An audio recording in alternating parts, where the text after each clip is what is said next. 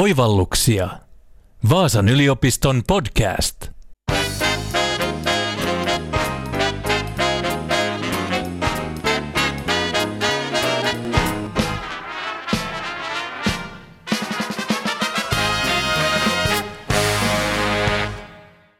Mitä sinulle tulee mieleen satelliiteista?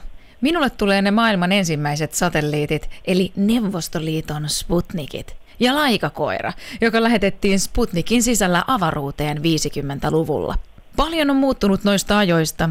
Satelliitti ei ole nykypäivänä enää mikään hirmuisia summia maksava harvinaisuus, eikä avaruus kuulu vain suurvalloille. Maapalloa kiersi viime vuoden lopulla yli 2000 aktiivista satelliittia, ja lisää on tulossa niin eri valtioilta kuin yksityisiltä yrityksiltäkin. Suomi on jo avaruusvaltio, jonka omat satelliitit kiertävät maata. Eikä vain Suomi, vaan kohta myös Vaasan yliopisto, jonka oma piensatelliitti aiotaan laukaista Ruotsin Kiirunasta vuonna 2022. Millaisia satelliitit nykyään ovat, mihin kaikkeen niitä käytetään ja voiko niiden avulla kehittää uutta liiketoimintaa? Minä olen toimittaja Mia Kahila ja aiheesta kertoo meille tänään Vaasan yliopiston digitaalisen talouden tutkimusalustan johtaja professori Heidi Kuusniemi. Johtaja Heidi Kuusniemi on Vaasan yliopiston tietotekniikan, erityisesti paikantamisteknologian ja paikantamisjärjestelmien professori ja tämän lisäksi myös satelliittipaikannuksen osa-aikainen tutkimusprofessori maanmittauslaitoksella. Satelliittien ja avaruuden hyödyntäminen kiehtoo häntä etenkin siksi, että uuden teknologian avulla voidaan parantaa maapallon tilaa ja ihmisten elämää. Heidi, tervetuloa Oivalluksia podcastin vieraaksi. Kiitos paljon. Mikä sinua kiehtoo avaruudessa ja satelliiteissa? Kiehtoo tietenkin ihan niin kuin teknologian näkökannalta, mihin kaikkein uuteen ulottuvuuteen sieltä käsin voidaan päästä. Ja ennen kaikkea nyt sit sen takia, että avaruudesta nähdään maapallo paljon paremmin, kattavammin ja sitä kautta katsomalla maapallon tilaa voidaan parantaa elämää maapallolla. Ihan oikeastaan sen takia. Tuossa tulikin jo jonkin verran siitä, mutta miten sitten yleensä, millaista satoa satelliiteista saadaan, eli mihin kaikkeen satelliitteja voidaan käyttää? No satelliiteilla on aika paljon eri käyttötarkoituksia. Meillä on tietenkin ihan tietoliikennesatelliitteja TV-signaaleihin muun muassa ja muutenkin tietoliikenteeseen. Se on yksi iso satelliittien käyttötarkoitus, tämä tietoliikenteen tarjoaminen sieltä avaruudesta käsin. Sen lisäksi meillä on sääsatelliitteja, erilaisia satelliitteja, jotka kaukokartoittaa tai siis kartoittaa maapalloa, maapallon muutoksia.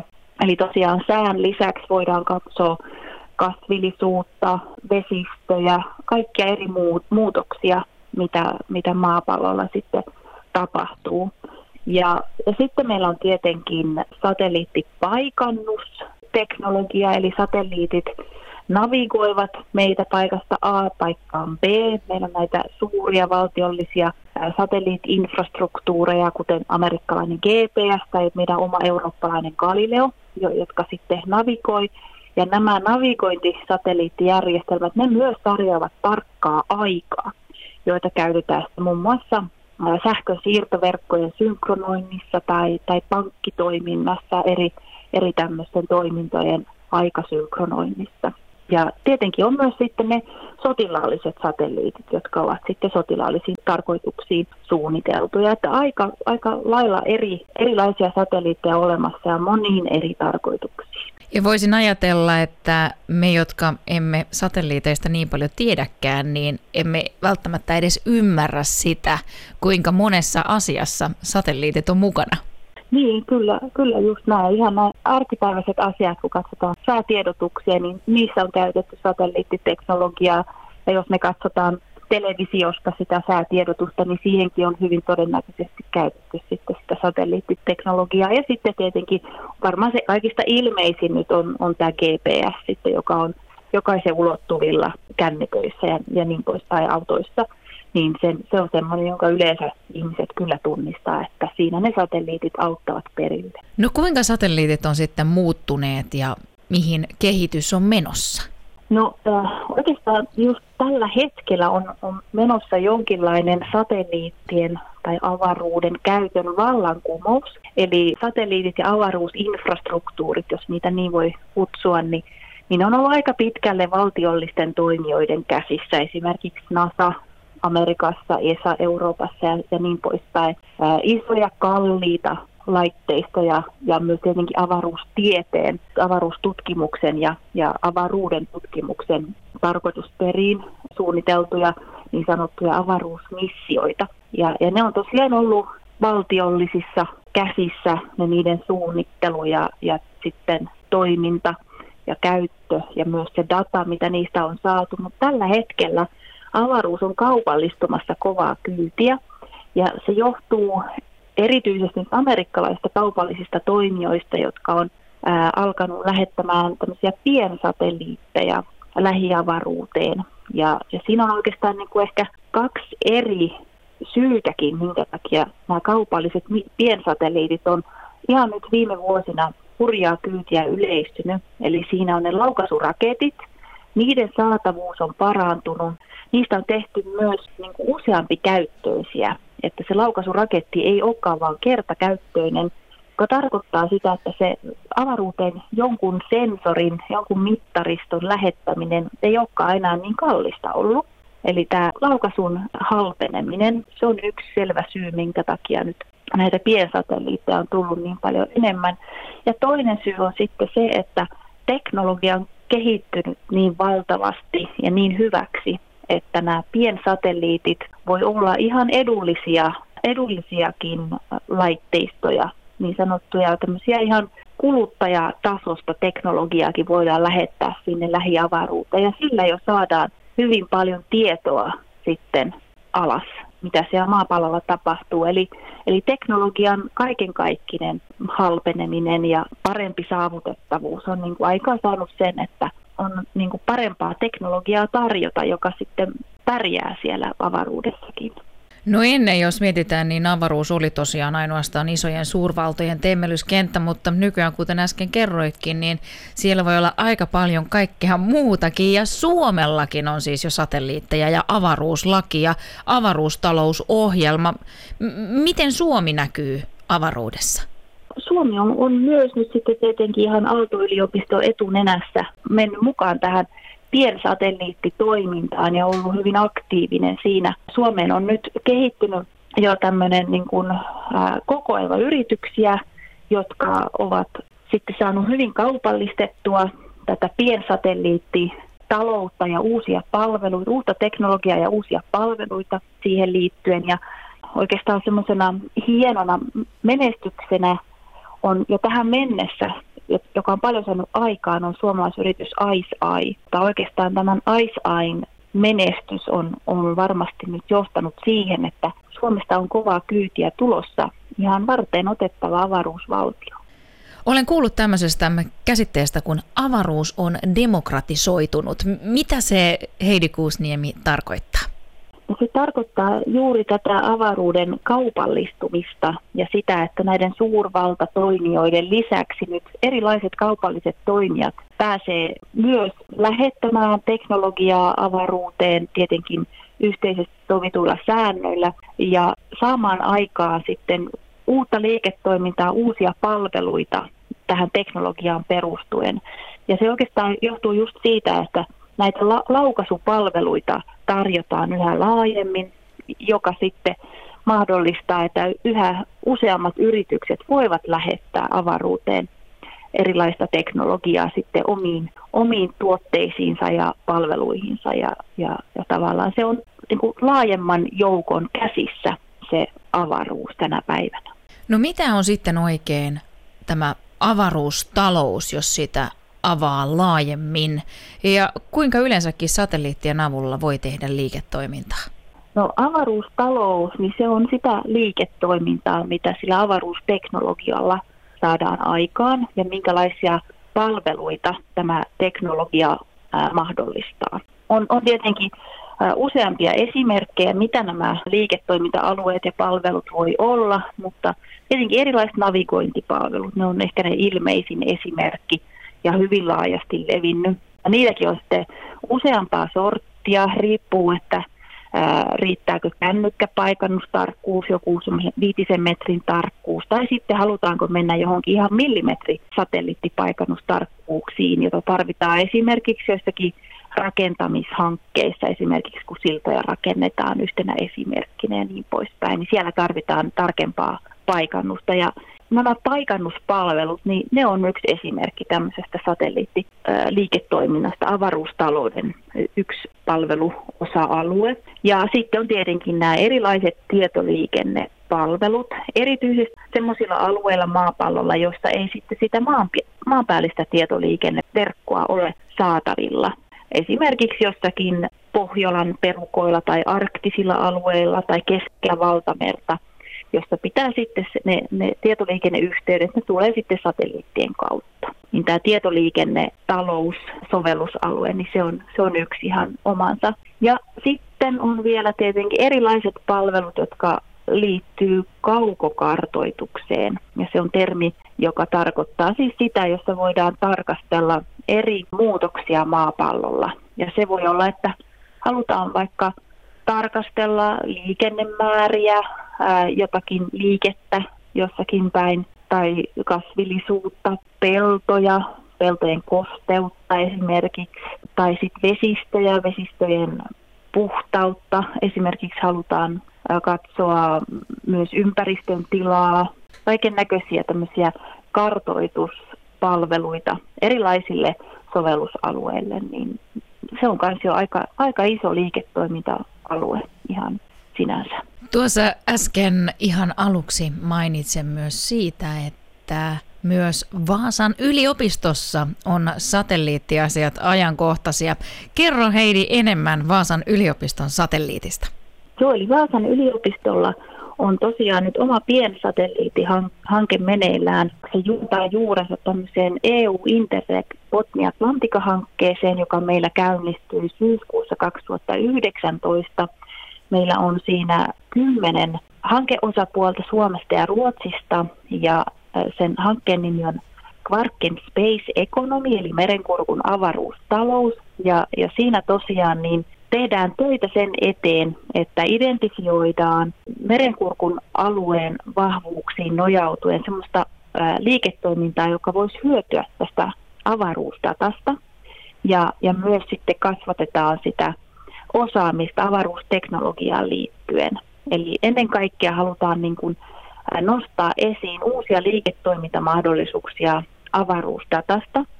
Ja sitten siihen liittyen me myös suunnitellaan ja sitten laitetaan laukaisuun oma piensatelliitti, joka rekisteröidään siis Suomeen ja siitä tulee Vaasan yliopiston satelliitti ja, ja sen nimeksi on nyt valikoitunut sitten Quarkensat. Eli tämmöinen pieni, vähän maitopurkkia isompi paketti erilaisia mittareita. Se on tarkoitus laukasta sieltä Kiirunasta vuoden 2022 loppupuolella ja se tulee olemaan tämmöinen pieni satelliitti, joka sitten tulee palvelemaan merenkurkun alueen toimijoita erityisesti, että tähän, siihen tulee kuvantamisteknologiaa ja, ja sitten myös radioteknologiaa. Se on niin tämmöinen teknologia-demonstraatiosatelliitti, jonka kautta me saadaan sitten katsottua merenkurkun tämän meren tilaa. Esimerkiksi tarkoitus on, että katsotaan muun muassa levätilannetta sen avulla, ja sen lisäksi meillä on tarkoitus sitten katsoa myös eri radioteknologioita, muun muassa sitten näiden laivaliikenteen monitorointitarkoituksiin. Eli nämä on oikeastaan ne kaksi pääasiallista sisältöä, jotka tähän meidän satelliittiin on, on nyt suunniteltu tulevan. Ja sen lisäksi meillä on sitten sen meidän satelliitin vastaanottoasema. Se on jo rakennettuna Vaasan yliopiston rakennusten katolle. Ja sieltä me sitten otetaan tämän meidän oman satelliitin dataa alas ja jaetaan sitten sitä alueen eri toimijoille ja kaikille kiinnostuneille, että mitä se me, meidän alueen yläpuolella menevä satelliitti, että mitä se saa sieltä sitten kiinni ja jaetaan tätä tietoa. Minkä kokoisia satelliitit yleensä ovat? Jos tämä on sellainen maitopurkin kokoinen, niin minkälaista tavaraa tuolla avaruudessa oikein on? Yleensä satelliitit ovat kyllä paljon, paljon isompia kuin maitopurkin kokoiset, eli Eli nimenomaan tämä perinteinen avaruus teknologia on ollut semmoista isokokoista, monen sadan kilon kokoisia satelliitteja, mutta nyt tämä uusi avaruustalous ja nämä piensatelliitit, jotka sitten on tässä niin sanotussa lähiavaruudessa joidenkin satojen kilometrin korkeudella vain, niin ne on tämmöisiä maitopurkin kokoisia ja, ja se on oikeastaan se standardointi, joka niihin piensatelliitteihin liittyy, eli tämmöinen CubeSat, kuutiosatelliitti standardointi, niin se on edesauttanut myös sitten niiden suosiota ja, ja leviämistä, mutta ne on semmoisia kuutioista rakennettuja ja niitä on sitten kun on standardoitu niiden koot, niin sitten niiden laukaisutkin käy jouhevasti, kun on tietyt lokeot sitten niissä laukaisuraketeissa niille valmiiksi suunniteltuna. Että nämä maitopurkkisatelliitit, niin niitä, niitä nyt tosiaan ihan tuhansittain lähivuosina erilaiset kaupalliset toimijat sitten lähettävät sinne lähiavaruuteen. Liittyykö satelliitteihin joitain ongelmia, varsinkin jos niitä alkaa paljon siellä avaruudessa olemaan?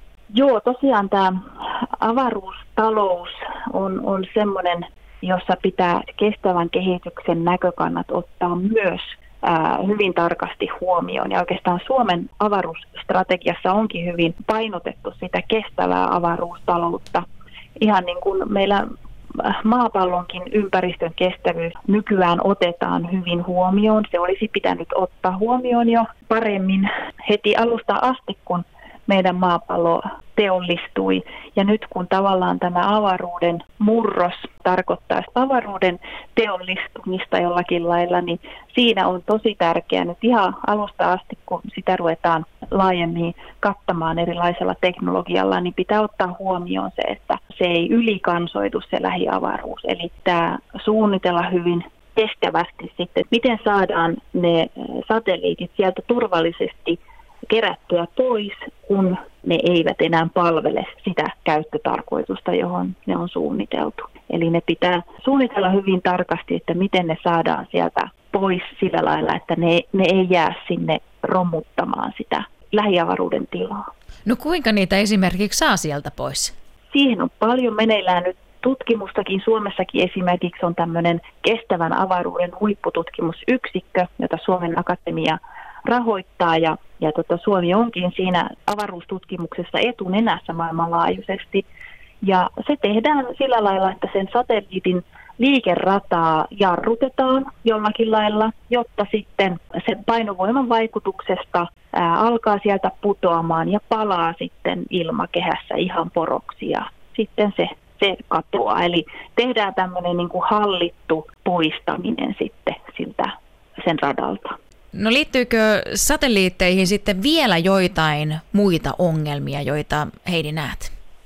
Satelliitteihin ei sinänsä nyt mitään muita ongelmia ihan varsinaisesti liity, mutta semmoinen haaste, joka nyt pitää entistä enemmän ottaa huomioon tässä avaruusliiketoiminnan suunnittelussa, kun puhutaan satelliittiseurannasta, oli se sitten satelliittipaikannusta tai sitten kaukokartoitusta, kartoitetaan jotakin satelliittien avulla esimerkiksi kuvantamista tehdään, niin siinä pitää ottaa huomioon, kun niitä palveluita suunnitellaan, että yksityisyyden suoja pysyy vahvasti mukana. Eli, eli se yksityisyys on semmoinen, semmoinen näkökanta, joka on tärkeä pitää mielessä sitten niitä satelliittiin pohjautuvien palveluiden mukana.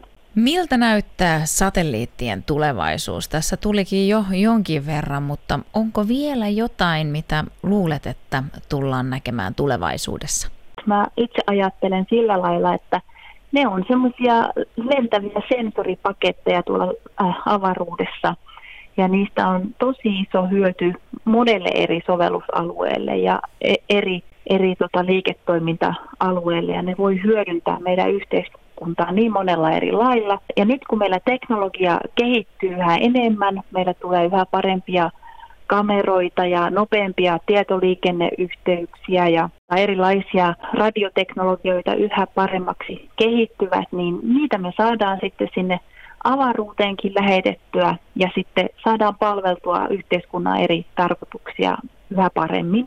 Se on tosi mielenkiintoista nyt seurata, että mitä kaikkia dataa me sieltä avaruudesta saadaan kerättyä yhä paremmilla mittareilla ja antureilla ja sensoreilla. Ja myös sitten, että kun meillä datan analyysikapasiteetit sitten maan päällä tietokoneissa yhä parantuu ja kehitetään yhä parempia tekoälymenetelmiä, niin mitä kaikkea uutta tärkeitä tietoa me sieltä tulleesta datasta saadaankaan selville, niin se on tosi mielenkiintoista.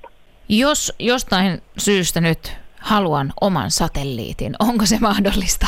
Kyllä se niin kuin teoriassa ihan tälläkin hetkellä voi olla ihan mahdollista, että ostat tämmöisen satelliittipalvelun joltakin tämmöiseltä piensatelliittiyritykseltä, joita alkaa olemaan yhä enemmän maailmanlaajuisesti.